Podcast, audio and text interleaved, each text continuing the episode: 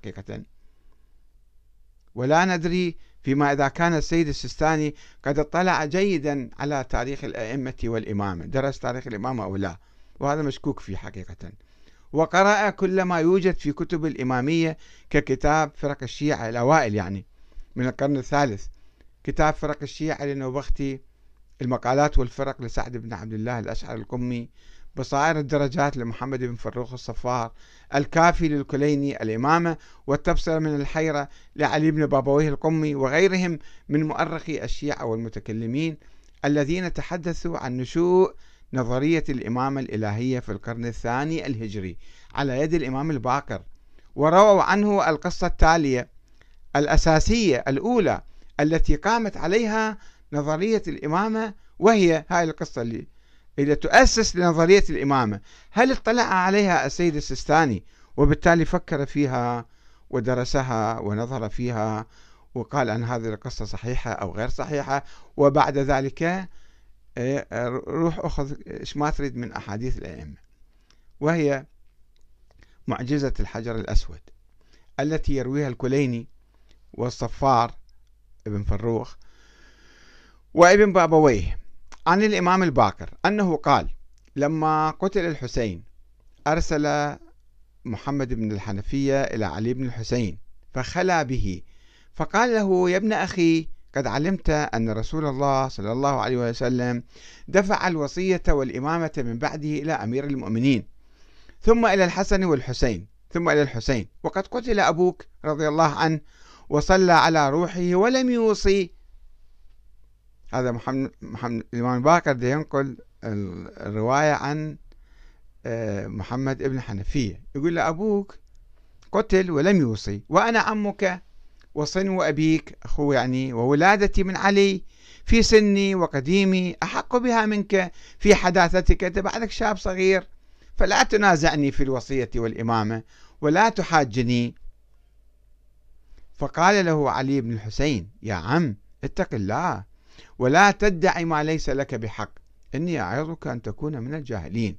إن أبي يا عم صلوات الله عليه أوصى إلي قبل أن يتوجه إلى العراق وعاهد إلي في ذلك قبل أن يستشهد بساعة. وهذا سلاح رسول الله عندي. فلا تتعرض لهذا فإني أخاف عليك نقص العمر وتشتت الحال. إن الله عز وجل جعل الوصية والإمامة في عقب الحسين. فإذا أردت أن تعلم ذلك فانطلق بنا إلى الحجر الأسود حتى نتحاكم إليه ونسأله عن ذلك. هاي الرواية يرويها الإمام الباكر. قال أبو جعفر الباكر وكان الكلام بينهما بمكة. طيب نسأل الإمام الباكر أنت كم سنة كان عمرك؟ أربع خمس سنوات. هل أنت شاهدت القصة؟ هل واحد روالك إياها؟ هم هل هي من خيالك مثلا؟ سؤال أسئلة عادية تأتي يعني. قال أبو جعفر الباكر وكان الكلام بينهما بمكة فانطلق حتى أتيا الحجر الأسود. فقال علي بن الحسين لمحمد بن الحنفية ابدأ أنت فابتهل إلى الله عز وجل وسله أن ينطق لك الحجر ثم سل. فابتهل محمد في الدعاء وسأل الله ثم دعا الحجر فلم يجبه. فقال علي بن الحسين يا عم لو كنت وصيا وإماما لأجابك. قال له محمد فادعو الله أنت يا ابن أخي وسله. فدعا الله علي بن الحسين بما أراد ثم قال أسألك بالذي جعل فيك ميثاق الأنبياء وميثاق الأوصياء وميثاق الناس أجمعين لما أخبرتنا من الوصي والإمام بعد الحسين بن علي. قال فتحرك الحجر حتى كاد أن يزول عن موضعه. ثم أنطقه الله عز وجل بلسان عربي مبين فقال اللهم إن الوصية والإمامة بعد الحسين بن علي إلى علي بن الحسين بن علي بن أبي طالب وابن فاطمة بنت رسول الله. قال فانصرف محمد بن علي وهو يتولى علي بن الحسين عليه السلام. هذه الرواية يرويها الكليني في مطلع القرن الرابع الهجري.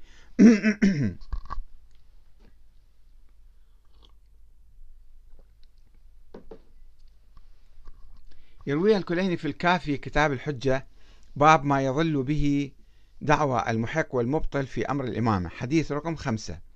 وابن فروخ الصفار في كتابه بصائر الدرجات جزء 10 صفحة 502 وابن بابويه علي بن بابويه الصدوق آه، في كتابه الإمامة والتبصرة من الحيرة صفحة 60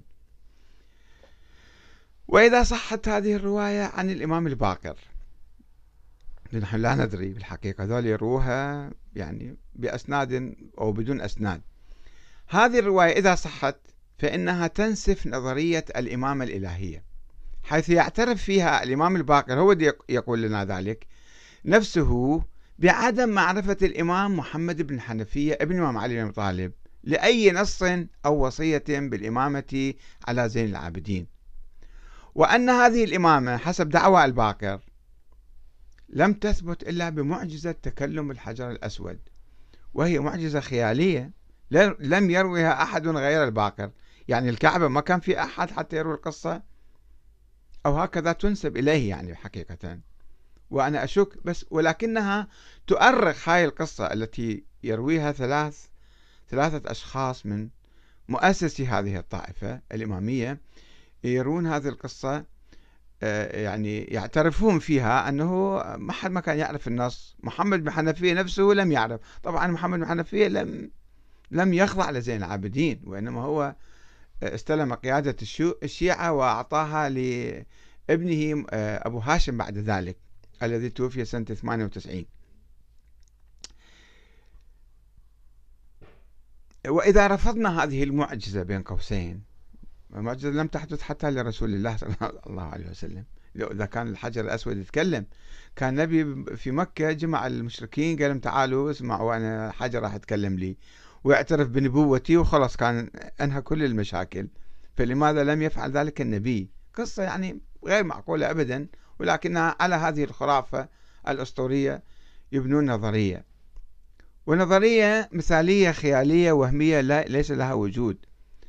وإذا رفضنا هذه المعجزة التي تشكل أساس نظرية الإمامة الإلهية فإن محمد الباقر يصبح عالما عاديا أو مجتهدا أو راويا لبعض الأحاديث عن آبائه وأجداده فقط وليس إماما معصوما معينا من قبل الله كما يقول الإمامية.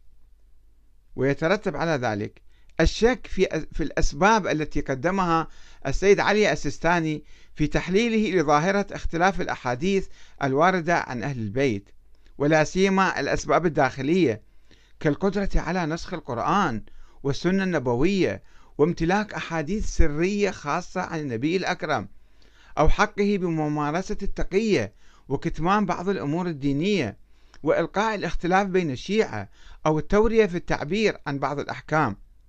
والتلاعب بالشيعة والمسلمين يعني بالحقيقة. وتصبح كل هذه الأسباب غير معقولة ولا جائزة ولا شرعية. ويبقى التفسير الوحيد للتناقض لتناقض بعض الروايات اللي جاية عن الأئمة هو إما الاجتهاد اجتهاد سابق واجتهاد لاحق وإما نسيان الأحكام فتوى عند سابقة ونساها بعدين فتوى أخرى. يقول العالم الرجالي الشيعي الكشي هذا كان في القرن الرابع في ترجمة عمر بن رباح. راجعوا الكتاب أنتم. قيل إنه كان هذا عمر بن رباح قيل إنه كان أولا يقول بإمامة أبي جعفر عليه السلام. صدق الإمام باقر هذا إمام من الله. ثم أنه فارق هذا القول وخالف أصحابه مع عدة يسيرة تابعوه على ضلالته. ربما هو اهتدى هو سابقا كان ضال. لا صار هو الآن ضل تابعوه على ضلالته. فإنه زعم هذا الكشي يتكلم عالم رجال إمامي هذا يتكلم في ترجمة عمر بن رباح. فإنه زعم أنه سأل أبا جعفر عليه السلام عن مسألة الباقر يعني سأل الباقر فأجابه فيها بجواب. ثم عاد إليه في عام آخر وزعم أنه سأله عن تلك المسألة بعينها فأجابه فيها بخلاف الجواب الأول. فقال لأبي جعفر عليه السلام هذا بخلاف ما أجبتني في هذه المسألة عامك الماضي. فذكر هذا عمر بن رباح أنه الباقر قال له إن جوابنا خرج على وجه التقية أنا كنت أسوي تقية وياك. فشك في أمره وإمامته فلقى رجلا من أصحاب أبي جعفر عليه السلام يقال له محمد بن قيس. فقال حكى القصة يعني فقال إني سألت أبا جعفر عليه السلام عن مسألتي فأجابني فيها بجواب ثم سألت عنها في عام آخر فأجابني فيها بخلاف الجواب الأول. فقلت له لم فعلت ذلك؟ قال فعلته للتقية. وقد علم الله أنني ما سألته إلا وإني صحيح العزم على التدين بما يفتيني فيه. وقبوله والعمل به ولا وجه لاتقائه إياي. وهذه حاله. يعني شنو معناته يمارس تقية وياي؟ وأنا جاي أخذ الدين من عنده. فإذا دا يلعب وياي أنا هذا بعد ما أثق فيه هذا بعد مو إمام عندي. هذا رجال الكشي صفحة 205 هذه قصة حدثت ويعني آه، يمكن بها أن نحلل ظاهرة التناقض في أحاديث الأئمة. ثانيا